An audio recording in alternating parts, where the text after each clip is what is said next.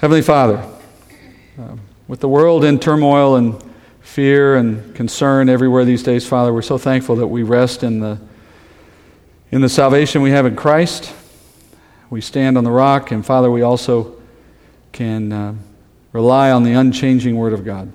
And Father, crises will come and go. Uh, the days we live in, Father, are destined to be like this, as you've told us. It's just a matter of time, Father, before all of this brings itself to its climactic end, which is what we study. And I thank you, Father, that we can know about these things so that we can have hope and peace in the midst of a storm. And Father, as we learn these things, I pray, Father, it would not only give us increased uh, certainty and, and comfort of what is yet to come, but in the meantime, even in the days we live, I pray, Father, it would also give us a peace of mind that you sit on your throne, the earth is still turning, the days are still coming as you planned them, and the world is what it is, Father, but we are not part of it. We pray this in Jesus' name. Amen. All right. We're going to rejoin the final battle of our age, the War of Armageddon, in our study tonight, or as the Bible calls it, the War of the Great Day of God. And like most wars, Armageddon isn't one battle that uh, takes place in just a single moment. It's a series of events, and these events happen over days and weeks. And the war itself is the concluding uh, scene, the concluding series of events for the whole of tribulation. And in the midst of this war that's going to take a period of time, in the midst of the war of Armageddon, right near the end, but still in the middle of it, that's when Christ returns. So Christ's return is itself not a single moment. It is a series of events that fit into the larger plan of God in this war. And uh, in the way we studied in chapter 19, chapter 19 leaves out virtually all the details of what I just described because at this point in the book, in, at this point in the Bible, last book of the Bible, near the end of the book, at that point, if you're a student of Scripture, you've studied, hopefully, the other books of the Bible. You understand the big picture from what they teach. And so it's not necessary for John in chapter 19 of Revelation to, to review all of that. He just brings us to the main point, the summary Jesus' return. So, as we did last week, we have to spend significant time outside the book of Revelation in order to understand the detailed events of what's going on here at the second coming. So, we've looked at this chart before, and in this chart, you have a bit of an overview, obviously, of all that happens in the last series of judgments, how they relate to the various chapters that we're studying. And as it stands right now, we're looking at chapter 19, which is a chapter that relates to the last three stages of the War of Armageddon. And what I want to do tonight as we get back into it is, is quickly remind you of all the stages because understanding the movement is important. Flow, the flow of all this is important. So, so far, we have studied stages one, two, and three of the war. Stage one was when the sixth trumpet judgment was blown, resulting in the river Euphrates drying up, no longer a bloody river, but now dry. And the Lord now lures the Antichrist out of Babylon and he travels westward into northern Israel, the Jezreel Valley, where he camps for a time, preparing to invade Jerusalem. And that is the first stage of the War of Armageddon. It's really not a battle, obviously, it's a movement of forces, but it sets up what comes next. The, the intent here, of course, was to position himself to come into Jerusalem eventually and later into Petra and crush the resistance that still remains at this, at this point in tribulation. And that resistance is a set of uh, two groups of Jewish uh, holdouts those in Petra that God has placed, and those in the city of Jerusalem who are not yet believing. All right? While they are gathered in the Jezreel Valley, stage two of this battle commences back in Babylon. As you remember, two of the seven kings that have given their power to the Antichrist begin to rebel against him. And as they do, they invade the capital city of Babylon while he's away, seeing that opportunity. And after they invade, then the Lord brings the seventh bowl judgment, which destroys the city and those forces that have just invaded. The invaders themselves are crushed by the seventh bowl judgment. And now, with the Antichrist city in ruins, he, being in, in Israel, has no choice but to press forward in his battle because he has nothing to go back to which was the whole point. God has ensured that he lures the enemy into a battle in Jerusalem. That leads us to stage three.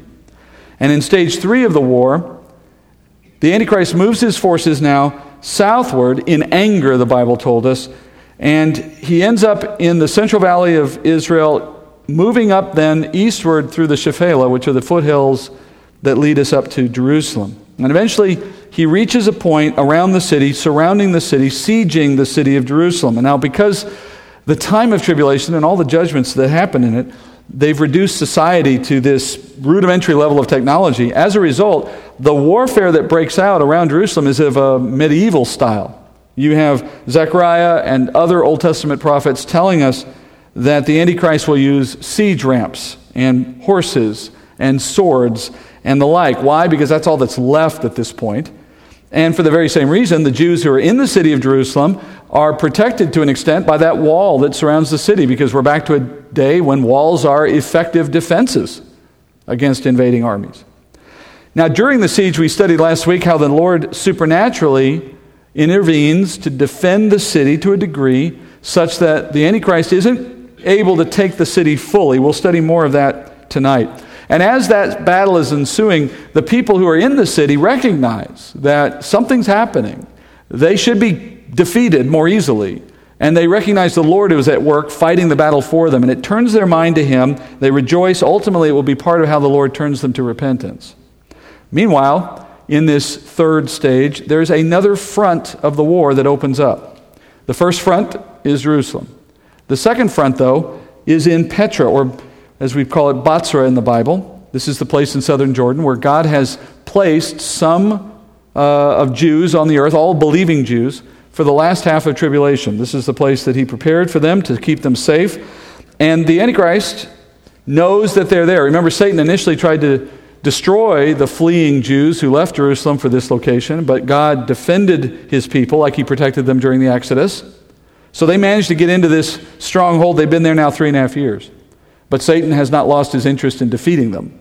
So now that he's indwelling the Antichrist, and now that the Antichrist is on the move with his forces, he calls back to those forces that he has still around Babylon, some that escaped the battle, some that still managed to survive the attack and he calls for them to come and fight a second front against the other group of Jews that are still remaining on earth, those in Petra.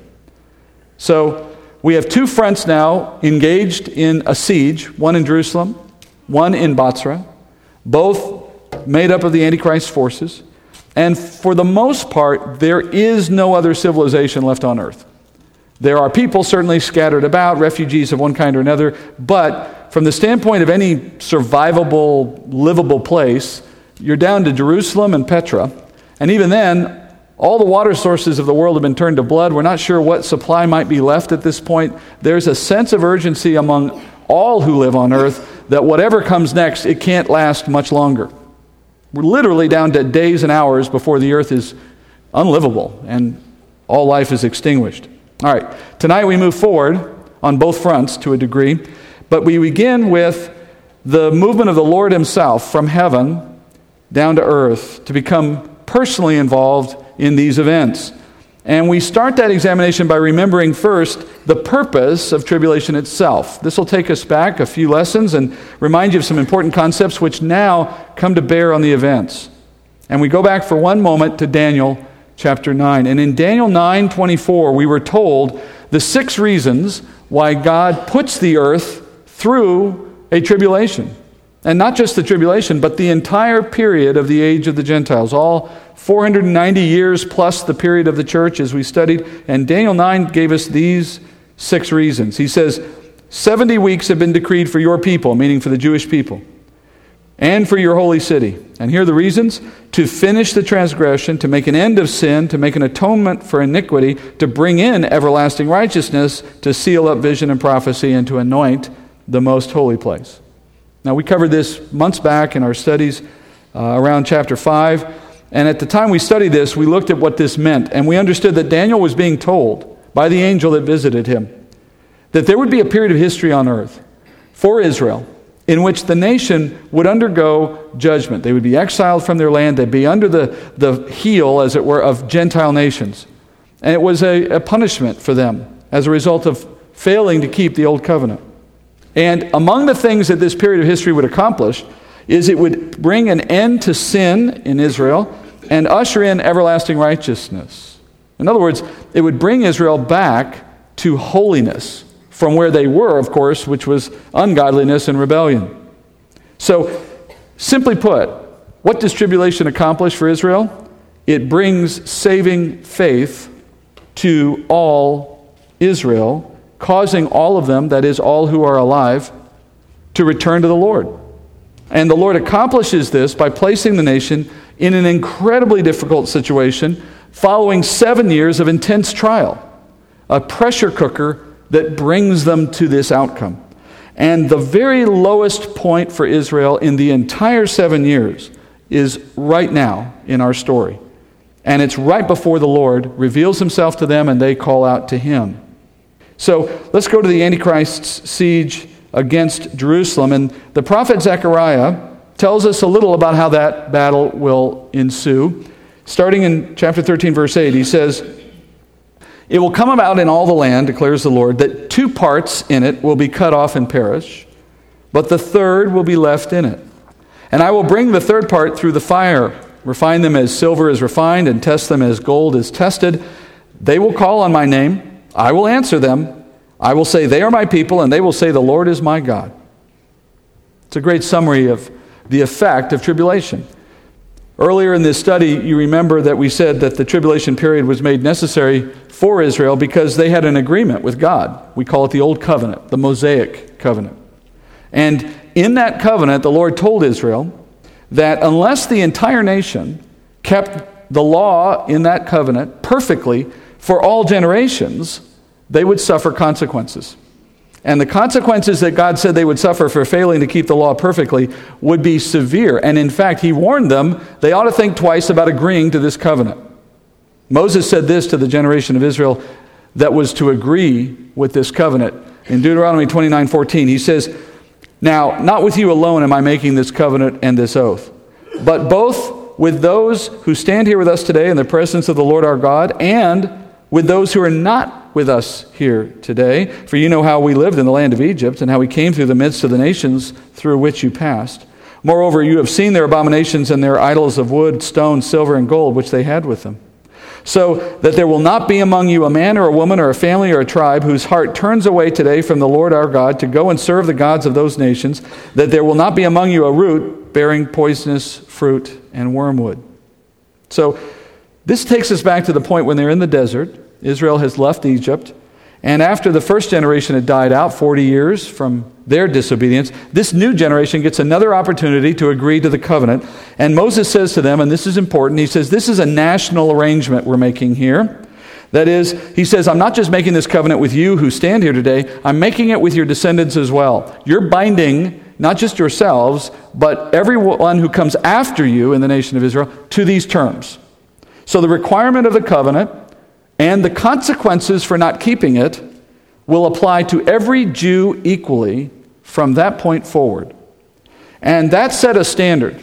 The Mosaic covenant set a standard for God's relationship with his people. And that standard continues even till today. That is, as the individual Jew goes, so goes the nation. As the nation goes, so goes the individual when it comes to the Mosaic covenant. Now, ultimately, this covenant, the Mosaic covenant, is fulfilled.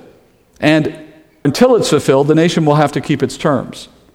Now, how does it get fulfilled? Well, for an individual Jew who comes to faith in Jesus, well, then they have come out from under the law because Christ fulfills the law through his own life on their behalf. No different than you or me, although we've never been under the law, we're not Jewish. But for a Jew who has been under the law of Moses, they come out from under it as they come to faith in their Messiah. Paul says in Romans 7 4, Therefore, my brethren, you also were made to die to the law through the body of Christ, so that you might be joined to another, to him who was raised from the dead, in order that we might bear fruit for God.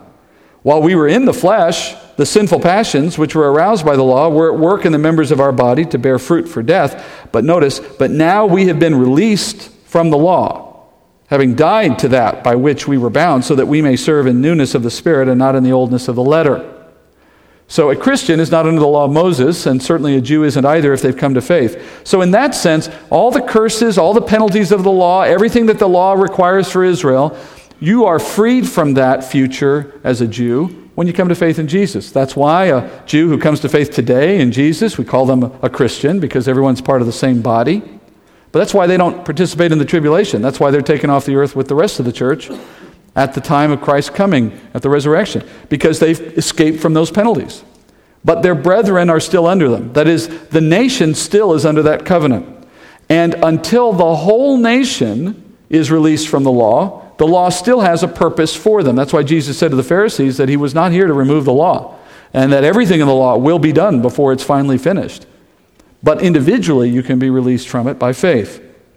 But apart from a remnant of Israel that comes to faith, Apart from them, the rest of the nation of Israel, Jews who are on the earth, are bound to the law, and as a result, they're also bound to the penalties that the law requires when Israel didn't keep it.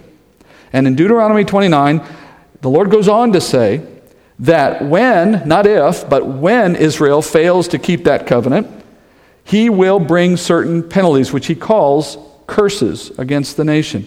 And those curses would follow future generations because, as we said, this covenant isn't just for one generation, it is for the whole nation. Moreover, the penalties aren't applied individually, they're applied to the whole nation. So if anyone in the nation fails to keep the covenant, the whole nation sees the curses of that covenant. It is a national agreement. And Moses says it this way in Deuteronomy 29 22.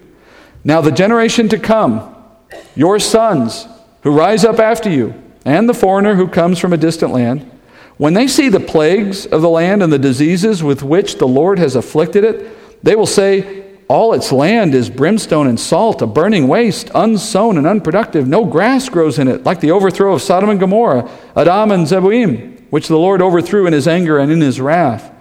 All the nations will say, Why has the Lord done this to this land? Why this great outburst of anger? Then men will say, Because they forsook the covenant of the Lord, the God of their fathers, which he made with them when he brought them out of the land of Egypt. Now, notice the judgments that are described here affect future generations, but also notice the nature of them here are such that we've never seen that experienced in Israel. Not in the full sense of burning salt, burning waste, etc. In other words, this is a description of a level of devastation that's yet to happen. We're looking at a future description here of what will happen during tribulation to Israel as a part of the curses. And the effect of that devastation will be to cause those who see it to recognize this is evidence that they have failed to keep the old covenant. This is exactly what the scripture said was coming. Now, with those curses coming on Israel as a result of the old covenant, though they are severe, they are also evidence of God's grace. How is that true? Well, because they ultimately lead to good. First, as we learned earlier in this study, this period of Israel's judgment will eventually give rise to Israel's salvation. But it also gave opportunity for Gentiles, remember? That because Israel was placed under this period of judgment called the age of the Gentiles, it opened up the opportunity for the period of the church to exist on earth. So there is the church age made possible by the fact that God held Israel accountable to this old covenant, and it eventually becomes the instrument by which God turns them back to himself. Remember what Paul said in Romans chapter 11. He says, in speaking about this fact that Israel has been set aside, he says, Well, what then? What Israel is seeking, it is not obtained, but those who were chosen obtained it, and the rest were hardened. That's speaking to the fact that Israel, as a nation, was set aside from receiving their Messiah as a consequence of failing to keep the old covenant. Then he goes on to say, though, I say then, they did not stumble so as to fall, did they? Well, may it never be. Now, notice the turn here. By their transgression, that is, by their inability to keep the law and the consequences that came from it, salvation has come to the Gentiles. Right? That is the period for the church. To make them, Israel, jealous. And then, secondly, we heard earlier, if you're in the Matthew study here, you'll know what I'm talking about immediately, but in earlier parts of this study, we also talked about the fact that Jesus said to the nation of Israel when he left after his first coming that they wouldn't see him again until the time that Israel called out to him, saying, Blessed is he who comes in the name of the Lord. We saw this in Luke. In Luke 13, At the end, there, Jesus, speaking to the nation after they've rejected him, says, Jerusalem, Jerusalem, the city that kills the prophets and stones those sent to her. How often I wanted to gather your children together like a hen gathers her brood under her wings, and you would not have it. Or, in other words, you have rejected your Messiah. And then he says, Behold, your house is left to you desolate, and I say to you, you will not see me until the time comes when you say, Blessed is he who comes in the name of the Lord. So, this is now moving to the second coming of Christ, which is where we are now. And let me stitch this together for you. Jesus set the terms for his second coming. And what were the terms for his second coming? What moves him out of heaven and to earth in chapter 19? We see it happening in chapter 19. In a short time, we'll look at it. But the fundamental question is what triggered it? What prompted it? And Jesus said to the nation of Israel, they would not see him again or until they call out on him in a specific way, that they must, as a nation, receive the Messiah that the prior generation rejected. And the trial of tribulation, the difficulty of these seven years, culminating in this pressure cooker attack on the last holdout of Jews on earth that haven't believed, produces the circumstances under which the nation of Israel will experience that change of heart and embrace their Messiah. And even before the Lord came to Israel the first time, at the first century coming, the first coming. Even before that, the Old Covenant foretold this exact outcome. Not just the outcome of them getting in trouble with the covenant, but also the outcome that they would reject their Messiah and the outcome that eventually they would receive him after a period of trial. The whole story is told in the Old Covenant. In Leviticus 26, verse 40, we get to the end of that story, so to speak, where the Lord acknowledges how Israel will eventually receive the Messiah that they previously rejected. He says, if they confess their iniquity, this is speaking of the nation of Israel, if they confess their iniquity and the iniquity of their forefathers in their unfaithfulness which they committed against me, and also in their acting with hostility against me, I was acting with hostility against them to bring them into the land of their enemies. Or if their uncircumcised heart becomes humbled so that they make amends for their iniquity, then I will remember my covenant with Jacob, and I will remember also my covenant with Isaac and my covenant with Abraham as well, and I will remember the land. So Leviticus says, after Israel has experienced the curses required by the old covenant, and for our sake, we can sum those curses up this way the age of the Gentiles. That whole period of history from Nebuchadnezzar, which we studied in here, all the way through to the Antichrist and the very end of tribulation where we are now, that whole period of history has the intent of fulfilling the curses of the old covenant. But at the very end of that, Leviticus says they can experience a change of heart as a nation. And in the law, God provided this provision of grace. I call it a loophole in the sense that it allows Israel to escape from out under the law and be dealt with by the, uh, a different covenant, the covenant of grace. Well, what gives Israel the opportunity to get out from under the curses of the law and to receive what God would give them in the form of the kingdom? Well, the loophole in Leviticus 26 says that on the basis of faith alone, God is willing to give them what he promised Abraham and Abraham's descendants without any more requirements of the law being fulfilled. Well, what has to be done? Well, first, according to what's up on the screen, each Jew must confess their own sin. And their need for a Savior. Look, that's the gospel. That's coming to faith. That's the same thing we all did. That, that step is not unique, that step is common to all who will receive salvation.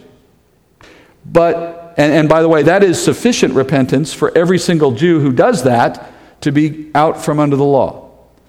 But interestingly, there's still the nation's rescue from the law overall. That is, there is still this requirement that the nation fulfill the covenant, not just a given individual here or there. So all Israel has to do this.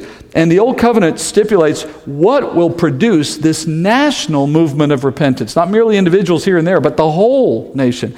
And that's the second step in Leviticus 26:40. Israel will make a national confession of repentance for the sins of their forefathers. Now that's clearly not a step required for personal salvation. We are not told in the Bible that we have to confess your father's sin in order to be saved. That's not the issue here. The first step is what gave somebody personal salvation. This is something unique to Israel, required by their unique old covenant. And what is this specific unique thing?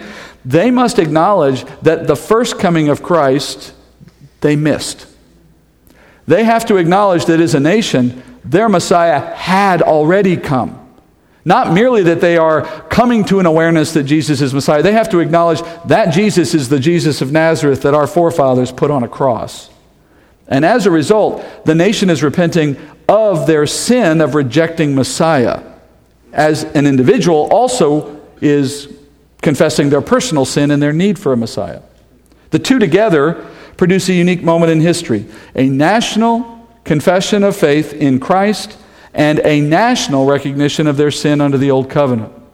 And as a result of that, the Lord says when that happens, He will remember a different covenant.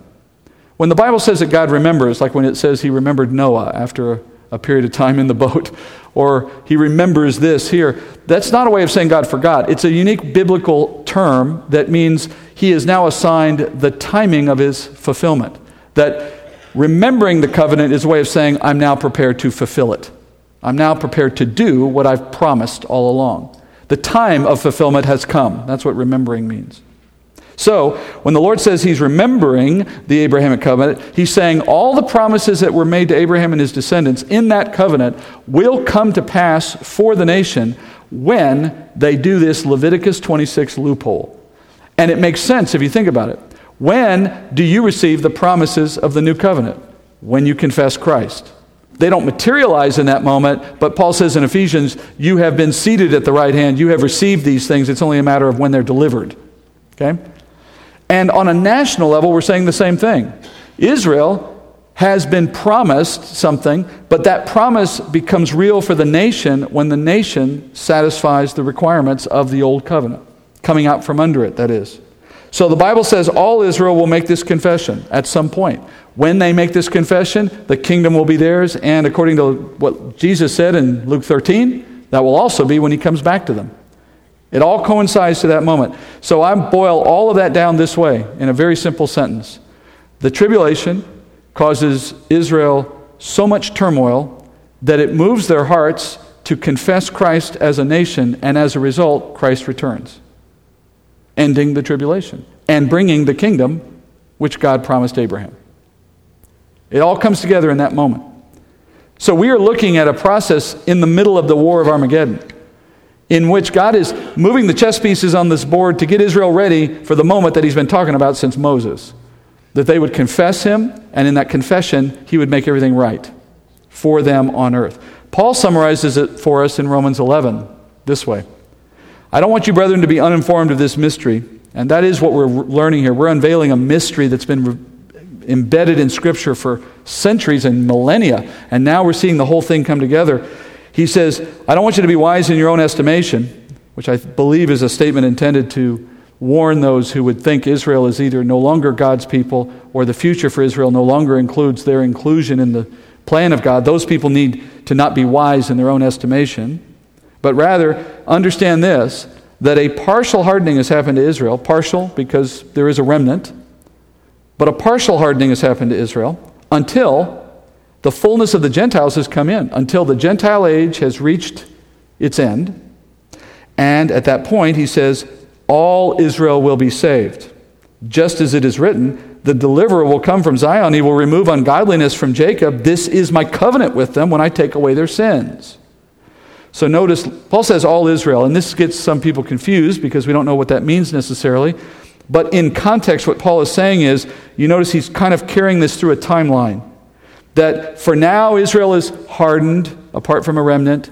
And then there'll be a time when the fullness of the Gentiles comes in, and then all Israel will be saved. In, in the sense of a timeline, he's saying, at a point in time, all who are on the earth and are Jewish will be saved. Not all who've ever lived, not all through the history of time, but all who are around on that moment. All Israel of that day will be saved. Not a Jew left unsaved on the earth at that moment. Why? Because they're all going to confess Jesus, as we just saw in Leviticus. And notice that moment comes in the context of the deliverer, Jesus, coming from Zion. Now, Zion here is the same Zion we saw in chapter 14, where the 144,000 were present with Jesus on Mount Zion, but that was the heavenly Mount Zion. So, Jesus coming from Zion is a reference to Jesus coming from heaven. So when the deliverer comes from Zion, he does so, that is, at his second coming, to remove ungodliness from Jacob or Israel, as we would say. This second coming is associated with God removing sin from Israel. As they confess, as Daniel 9 told us, the tribulation results in removing sin, iniquity from Israel, ushering in everlasting righteousness. So it all comes together in the same moment. Every living Jew on earth confesses Christ, every living Jew on earth being saved as a result. That prompts Christ in return because he said that's what he's waiting for. And as he comes back, it says he removes ungodliness from Jacob. And then notice in verse 27 this is my covenant with them. Which covenant?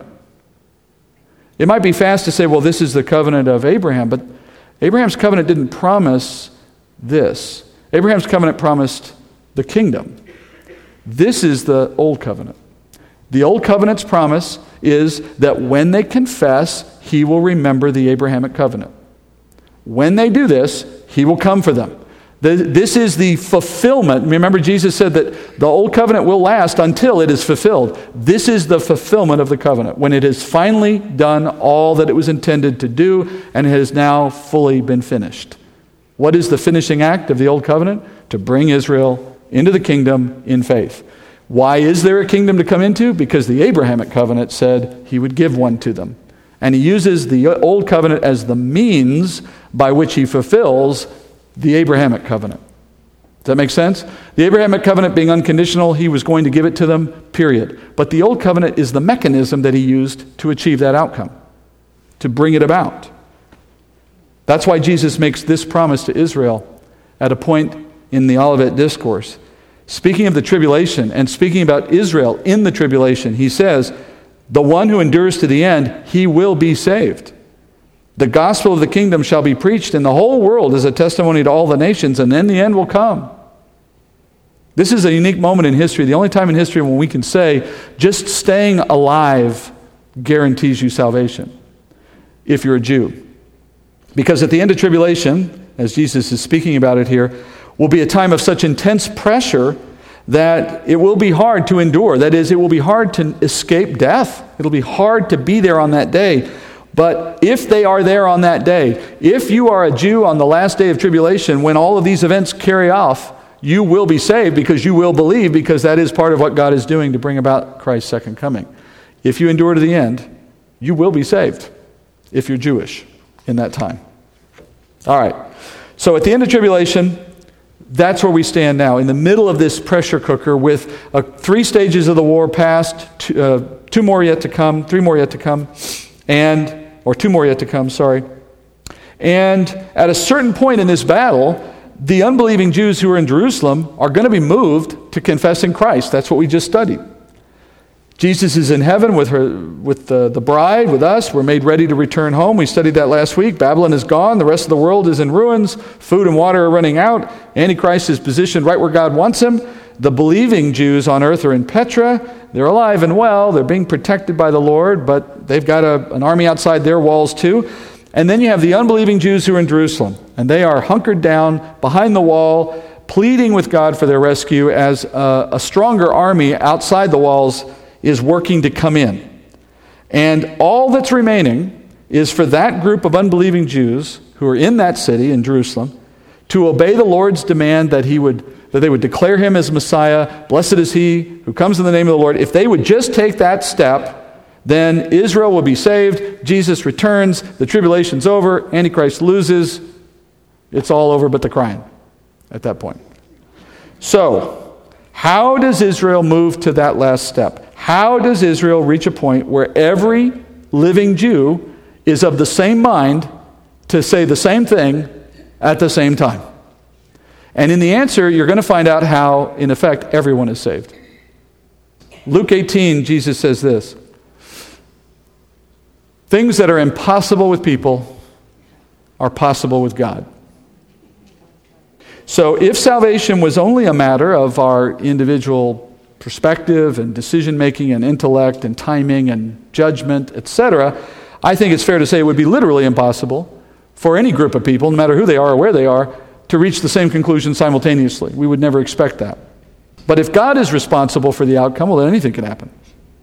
So now we turn to the events of the war that are on the Jerusalem front as they relate to this critical moment of Israel's coming to faith. And it starts in Zechariah, Zechariah 14, describing the moment of this front of war in Jerusalem. He says, Behold, the day is coming for the Lord when the spoil taken from you will be divided among you. For I will gather all the nations against Jerusalem to battle, and the city will be captured, the houses plundered, the women ravished, half of the city exiled, but the rest of the people will not be cut off from the city. All right, this is the first description we work on tonight about what's going on in the city. I want you to imagine you have the siege, the siege ramps, the you know the horses, all the chariots, whatever they got, and they make a way through the wall at some point or get over the top of it.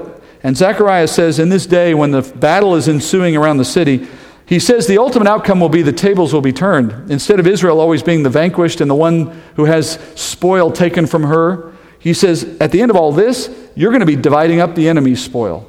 You're going to be the victor. But then he says how it happens, and it doesn't start well. Uh, in, Israel starts off with an attack that results in the Antichrist making his way into the city, at least to a degree. And as he breaches the walls, it says here part of the city will be captured. Half the city will be exiled, and women who are a part of that will be sexually assaulted, as, as we know often happens in warfare. But the Lord, we know already, is intervening to protect the city. We heard that earlier. But now what we're learning is his protection was partial, intentionally so. He's not preventing the city from seeing anything happen, he's just preventing the Antichrist from having a full victory over the city. And in his providence, he allows half the city to be captured and presumably killed. And what's left now is half the city still fighting, still intact, people still there in the city, but under much greater pressure, having seen half the city already taken. Earlier in Zechariah 12, the prophet explains the purpose in all this.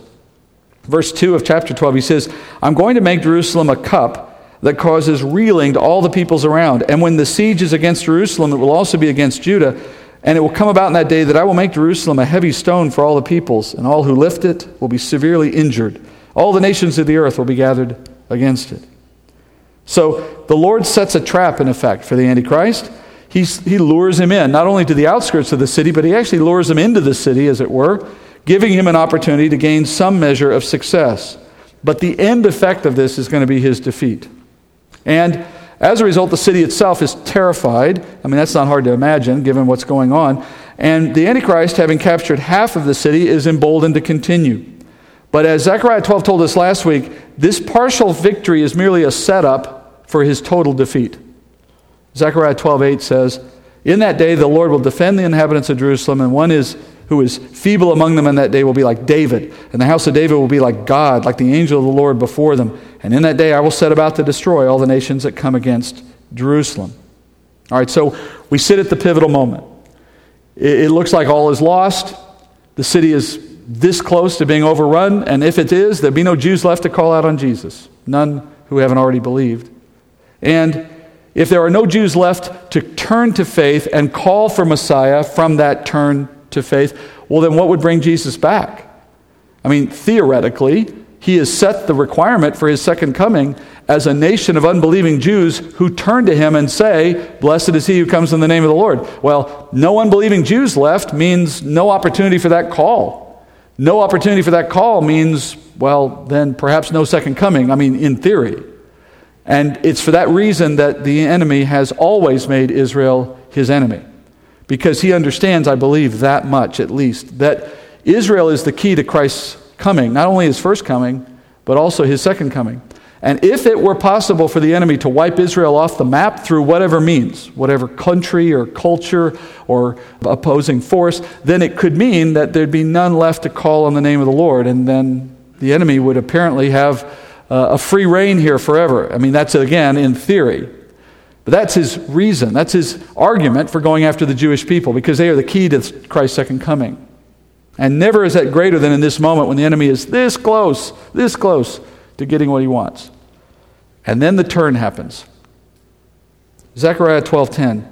When God's ready to set the trap, he says, "I will pour out on the house of David and on the inhabitants of Jerusalem the spirit of grace and of supplication, so that they will look on me whom they have pierced, and they will mourn for him as one mourns for an only son, and they will weep bitterly over him like the bitter weeping over a firstborn. You know, as with every work of salvation, the Lord is the first one to move. And he moves at the 11th hour, at a point where the nation is apparently on the verge of annihilation. And how does he move? He sends his spirit, he pours out his spirit, and it says in the text he pours it out on two related groups. First, the house of David, secondly, the inhabitants of Jerusalem. The house of David is a reference to the ruling class. That's a terminology that refers back to the kings that came out of David's line. So, to those who are responsible for ruling the nation, they will be included in this. And then, of course, those who inhabit the city is a broad reference to all who live in the city, the Jewish population that's still alive, that half that's still there. Remember, some have been taken away, but we still have half that's remaining. And it's that group that, as a result of the pouring out of the Spirit, begins to make a national confession. And what does that confession look like? Well, it starts with them looking upon the historical Jesus that they have long rejected. In fact, typically Jews spit at the name of Jesus. They have opposed him with great anger and fervor. They view it as, a, as an oppressing force. Christianity is viewed as an enemy of Judaism and so on. And suddenly, it all switches. By the outpouring of the Spirit, Jews, one to a person, perceive him as the Messiah sent to Israel. And in the same moment, they also remember he was pierced, he was put on a cross by his own people. And as a result, the instinctive response of this coming to faith, of this recognition that God has poured out on them, the instinctive response is not one of joy, it's one of mourning. They mourn for Jesus, it says, as someone would mourn if your only son had just died which is a subtle reference to the Son of God. So, those remaining Jews who are barricaded in the city receive the gift of faith, coming to faith, as we would say, by the movement of the Spirit, as all do. But the effect of it being an instant recognition of Jesus, it doesn't feel like good news to these people. Why? Because their belief in this case leads them to believe they've lost their hope. That it's a belief in Jesus after the fact, and it causes them to question whether he would ever come back for them now. That is, we got our chance and we lost it. We as a nation had him and we killed him. And now, in this moment of great need, when they were crying out to God for some kind of relief, it's now a recognition that he'll, he's not going to save us. We, we killed him. Why would he save us now? We've lost our chance. He's mad at us. You know, that the thought that they have moved beyond God's reach as a result. And so they expect him to move on rather than to save them. But remember what Leviticus 26 said I will remember my covenant with Abraham. The Lord's response to Israel is not based on work. That is, it's not based on the old covenant. At the moment of the confession, he stops dealing with them according to the terms of the old covenant. Because as you confess Christ, you come out from under that covenant. So instantly, as the nation confesses Christ, they are no longer being approached by God in the terms of the old covenant. Instantly, he is now dealing with them under the terms of the Abrahamic covenant, which is a one way, unconditional, grace oriented covenant. We often say it is the organic source of the new covenant. Because the new covenant comes in the manner of the Abrahamic, a grant of God to us that we would be part of a kingdom, a part of a descendant, spiritual descendants of Abraham.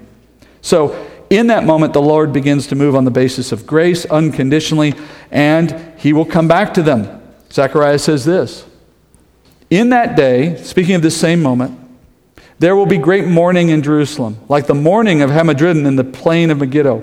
The land will mourn every family by itself. And as we study this, look at the unique way in which God has moved among these people. The family of the house of David by itself and their wives by themselves. The family of the house of Nathan by itself and their wives by themselves. The family of the house of Levi by itself and their wives by themselves. The family of the Shimeites by itself and their wives by themselves. All the families that remain, notice, all the families that remain, every family by itself their wives by themselves. So, two things are made clear as we finish this passage. Everyone who's left is coming to faith. There's no one not involved in this moment. Consistent with what we've studied, Paul said all Israel will be saved. Secondly, in dividing that group of Jews up into four here, Zechariah is also making clear to us that no strata within culture and society is being missed. That the entire spectrum of Judaism is involved in this. From the ruling class, David, to the prophets, Nathan, to the priests, Levite, to the common Jews, Shimeites, which is a reference to something out of 2 Samuel. In other words, the great, the small, the learned, the uneducated, the privileged, and the ordinary, all of them coming to faith in Jesus in exactly the same moment as a result of the outpouring of the Spirit. And this is not a matter of groupthink or mass delusion or a revival tent, you know, emotional experience. This, as you see, happens to each Jew, each family by itself. Not even conventional evangelism explains this. It's not as though somebody figured it out because God showed it to them, and then that person told somebody, and then that person told. No, no, they're all by themselves. They all walk out of their homes or wherever they're hiding, and they look at each other and they all have exactly the same experience individually, which of course makes the whole thing self evidently a work of God. And there's a beautiful psalm that captures the thinking of the Jewish people in this moment. In other words, there's a prophetic psalm that speaks about what will be thought by Jews as they experience this. That's Psalm 79. And it's a not too long a psalm, so I'm going to read the whole of it, 13 verses. It says, Oh God, the nations have invaded your inheritance. The nations. This is speaking of the attack on the city. They have defiled your holy temple. They have laid Jerusalem in ruins. They have given the dead bodies of your servants for food to the birds of the heavens, the flesh of your godly ones to the beasts of the earth. They have poured out their blood like water round about Jerusalem, and there is no one to bury them. We have become a reproach to our neighbors, a scoffing and derision to those around us. How long, O Lord, will you be angry forever? Will your jealousy burn like fire? Pour out your wrath upon the nations which do not know you, and upon the kingdoms which do not call upon your name. For they have devoured Jacob and have laid waste his habitation. Do not remember the iniquities of our forefathers. Notice, do not remember the iniquities of our forefathers against us. Let your compassion come quickly to meet us, for we are brought very low. Help us, O God of our salvation, for the glory of your name, and deliver us and forgive our sins for your name's sake. Why should the nations say, Where is their God? Let them be known among the nations in our sight. Vengeance for the blood of your servants, which have been shed. Let the groaning of the prisoner come before you. According to the greatness of your power, preserve those who are doomed to die. So he says, And return to our neighbors sevenfold into their bosom the reproach with which they have reproached you, O Lord. So we, your people, and the sheep of your pasture will give thanks to you forever. To all generations we will tell of your praise. So that gives you a sense of what the Jews are thinking, at least in a poetic form. The very next psalm, Psalm 80, is the confession moment. Now, you can take time to read it, it's long. But let me just give you the heart of it, a, a short series of verses. Psalm 80, verse 14. O God of hosts, turn again now, we beseech you. Look down from heaven and see, and take care of this vine, even the shoot which your right hand has planted, and on the son whom you have strengthened for yourself. It is burned with fire, it is cut down. They perish at the rebuke of your countenance. Let your hand be upon the man of your right hand, upon the Son of Man, whom you've made strong for yourself. Then we shall not turn back from you. Revive us, and we will call upon your name. O Lord, God of hosts, restore us, cause your face to shine upon us, and we will be saved. So, in that poetic uh, phrase or, or, or phraseology, they call upon the Son of God, who God has strengthened for himself, and they, they say this shoot and that's a reference back to the shoot of Jesse, Jesus, is burned with fire and cut down. That's a reference back to the original time that he came to Israel. And they were recognizing their history of having rejected Messiah. And then, nevertheless, they say, May the Lord's hand be upon the Son of God, which is a way of saying, May you send him back to us again. Can we have a second try, please? And they say, If you do this, we promise we will not turn back from him this time. And if you should revive us, we'll call upon your name and we know we'll be saved. So there is a sense of mourning, but also a sense of opportunity that perhaps the Lord will give them another opportunity. This is what they'll be saying in so many words. So the climactic moment of Christ's second coming is not the moment he puts his foot on the ground, I would argue. It's this call that precipitates his departure from heaven. And Hosea, the, the prophet Hosea tells us the precise moment when they reach this, this decision to confess Christ. In chapter 6, he says, this is Israel speaking in the first person. Come, let us return to the Lord. For he has torn us, but he will heal us. He has wounded us, but he will bandage us.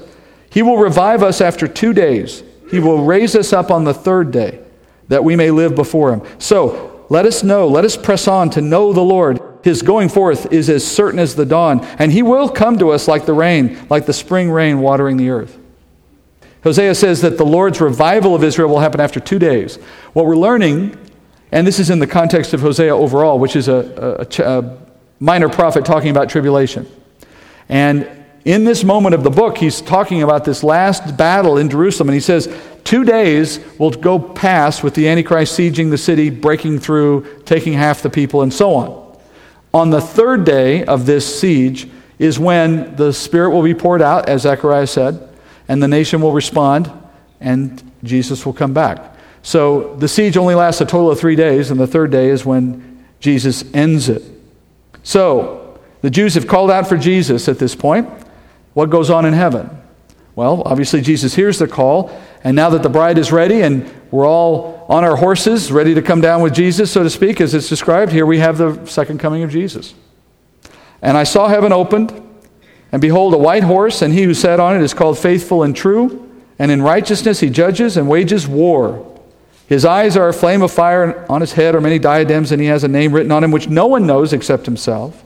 He is clothed with a robe dipped in blood, and his name is called the Word of God. And the armies which are in heaven, clothed in fine linen, white and clean, were following him on white horses. From his mouth comes a sharp sword, so that with it he may strike down the nations, and he will rule them with a rod of iron. And he treads the winepress of the fierce wrath of God the Almighty. And on his robe and on his thigh he has a name written King of Kings and Lord of Lords. So, as we said earlier, this description of his second coming is a high level summary. It doesn't take into account any of the things we just looked at. And more than that, it's a perspective from heaven. John is writing this from someone who sees it happening from up there. And as you might expect, the experience of this from below on earth is quite different. So we get the up above version here, and we'll leave the book again to see what it's like if you were on the ground watching this happen, because we get that perspective elsewhere in the Old Testament. So let's start with what John gives us here as he sees it from above. He says, First, heaven is opened, and I think what he means is literally, heaven becomes open and visible from the earth. You'll see why I believe that in a minute. When we get to the vision from the earth, you'll see why. Meanwhile, we have Jesus at the head of a great procession here. He's depicted in his glorified form. If you remember back in chapter 1, we saw Jesus depicted by John there on the island of Patmos. Same description. Every time we see Jesus described in the Bible, in his, after he has come, or in future prophecy, he's always in this form. So the form he took when he was on earth is the exception. His normal form is like this it's what he looked like before he came, it's what he looks like after he's resurrected. So the time he spent on earth is the aberration, not the norm, as we've studied. Anyway, flaming eyes, diadems, you know, crowns, etc. It says he has a name in this moment, unknown to anyone a name above all names. So, what that tells us is the names by which we know Jesus today, whether that's Yeshua or Jesus or Jesus, or you pick one, all right, that's not his name. That is to say, that is a name for the now and the, and the time being. And it is not the long term name of Jesus. It's not his permanent name, if you will. We'll know him by a new name for the kingdom. Now, that name, whatever it is, will still mean the Word of God.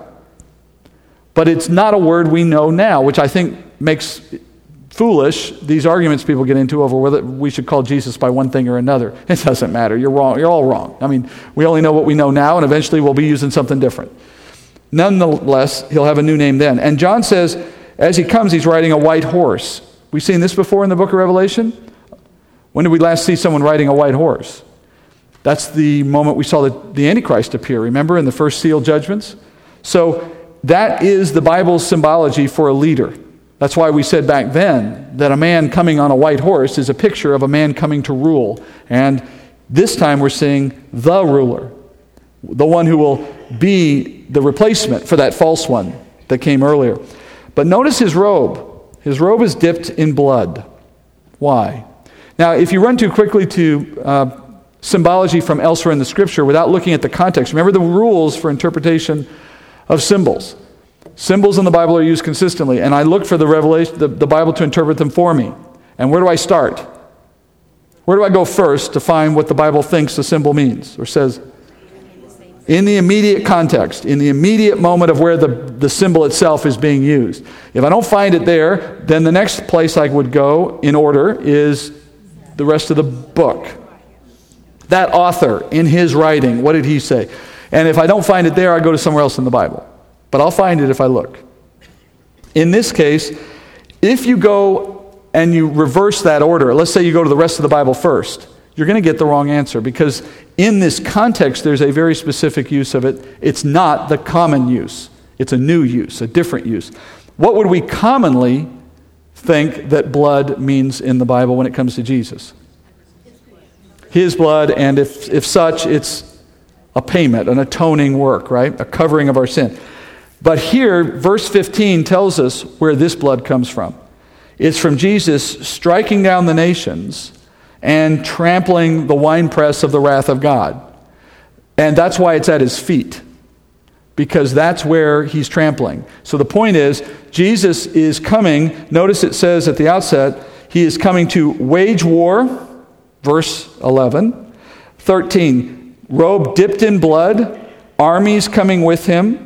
Mouth has a sharp sword, striking down the nations, treading the winepress of the fierce wrath of God. This is an opposite situation from his first coming.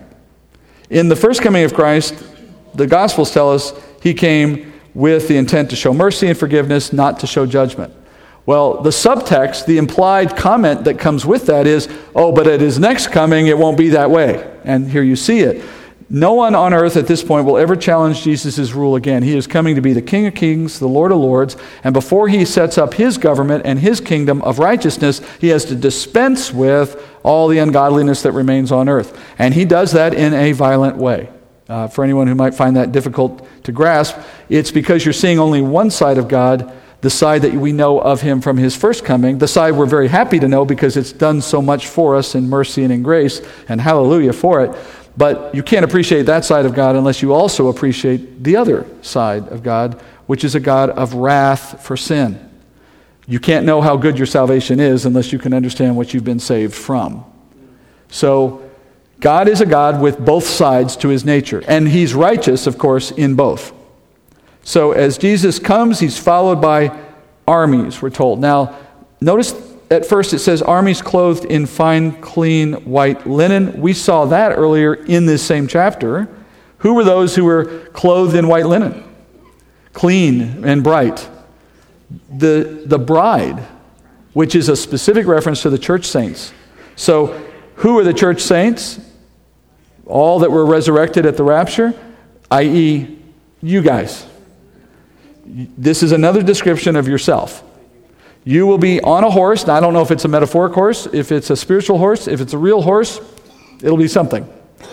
But you're on a horse and you're following Jesus in this moment. So, your vantage point for the second coming of Christ is looking at the backside of Jesus' horse as we all ride in on that day. Yeah, it's a great place to be of all the places you could choose, right? Um, now, we're called an army, but we do none of the fighting. Uh, and yet, at the same time, it's an exciting place to see. You got a great seat for this, for what's coming. And, you know, as I told you at times past, you're reading about a future event here in which you will participate, which I find really fascinating to think about. You're, you know, like a movie where you go forward in time and go back. You're, you're looking at the, your own life at some moment in the future. And I can't say whether you know, it's going to be tomorrow or then it can't be tomorrow. It's got to be at least seven years from any given day, right? But I can tell you this it's going to happen. You're going to be there based on faith alone. Jesus also tells us in another place in the Bible, in Matthew 16, that there's another army there as well. We are there, we are an army, but Jesus says, For the Son of Man is going to come in the glory of his Father with his angels, and then they will repay every man according to his deeds.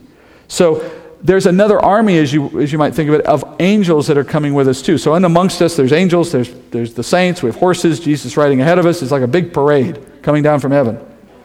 All right, now let's move with them. Let's go quickly, we're almost done. Let's just go quickly to the earth perspective, and that's what we end in tonight.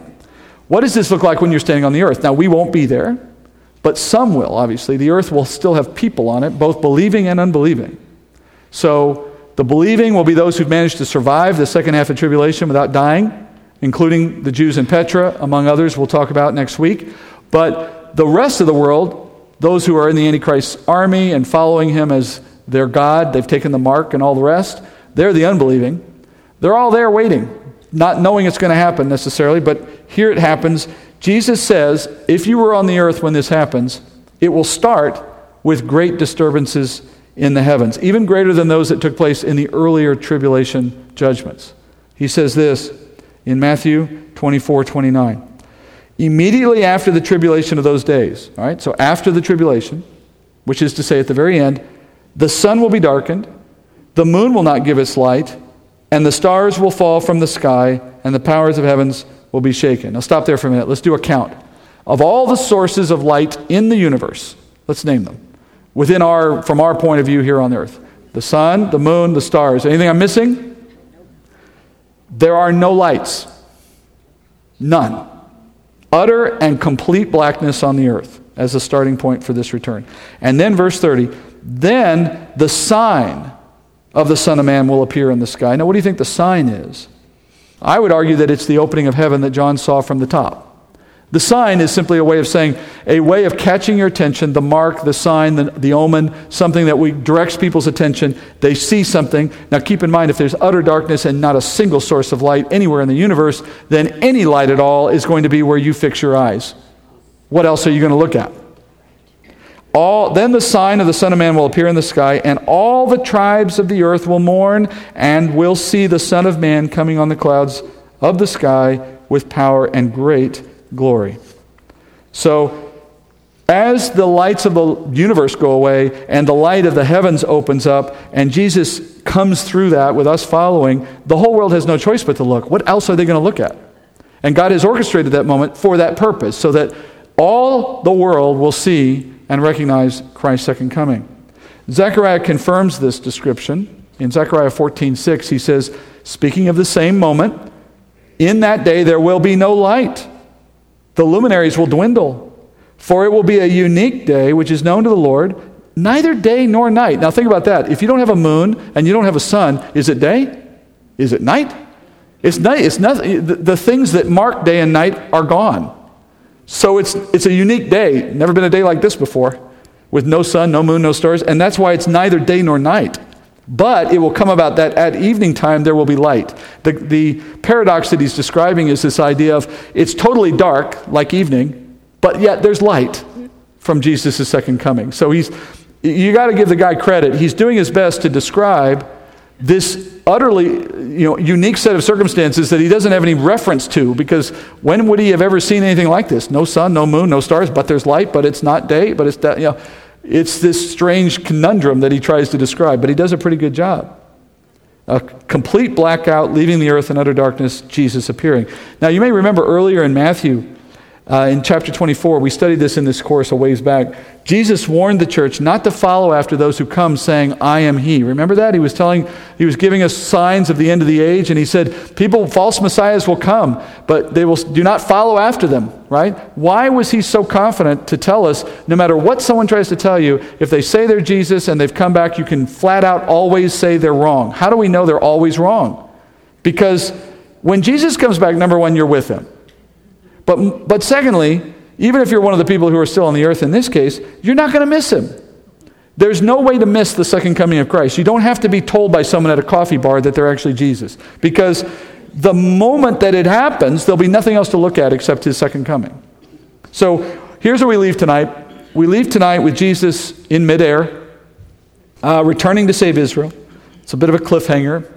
Next week, we complete the War of Armageddon, the last two stages, stage four and stage five. And the reason we haven't touched on them yet is because Jesus is the central character in both stages of the battle. These two stages of the battle are actually carried out by Jesus himself personally. And the result of these battles will be the complete destruction of the Antichrist forces on both fronts.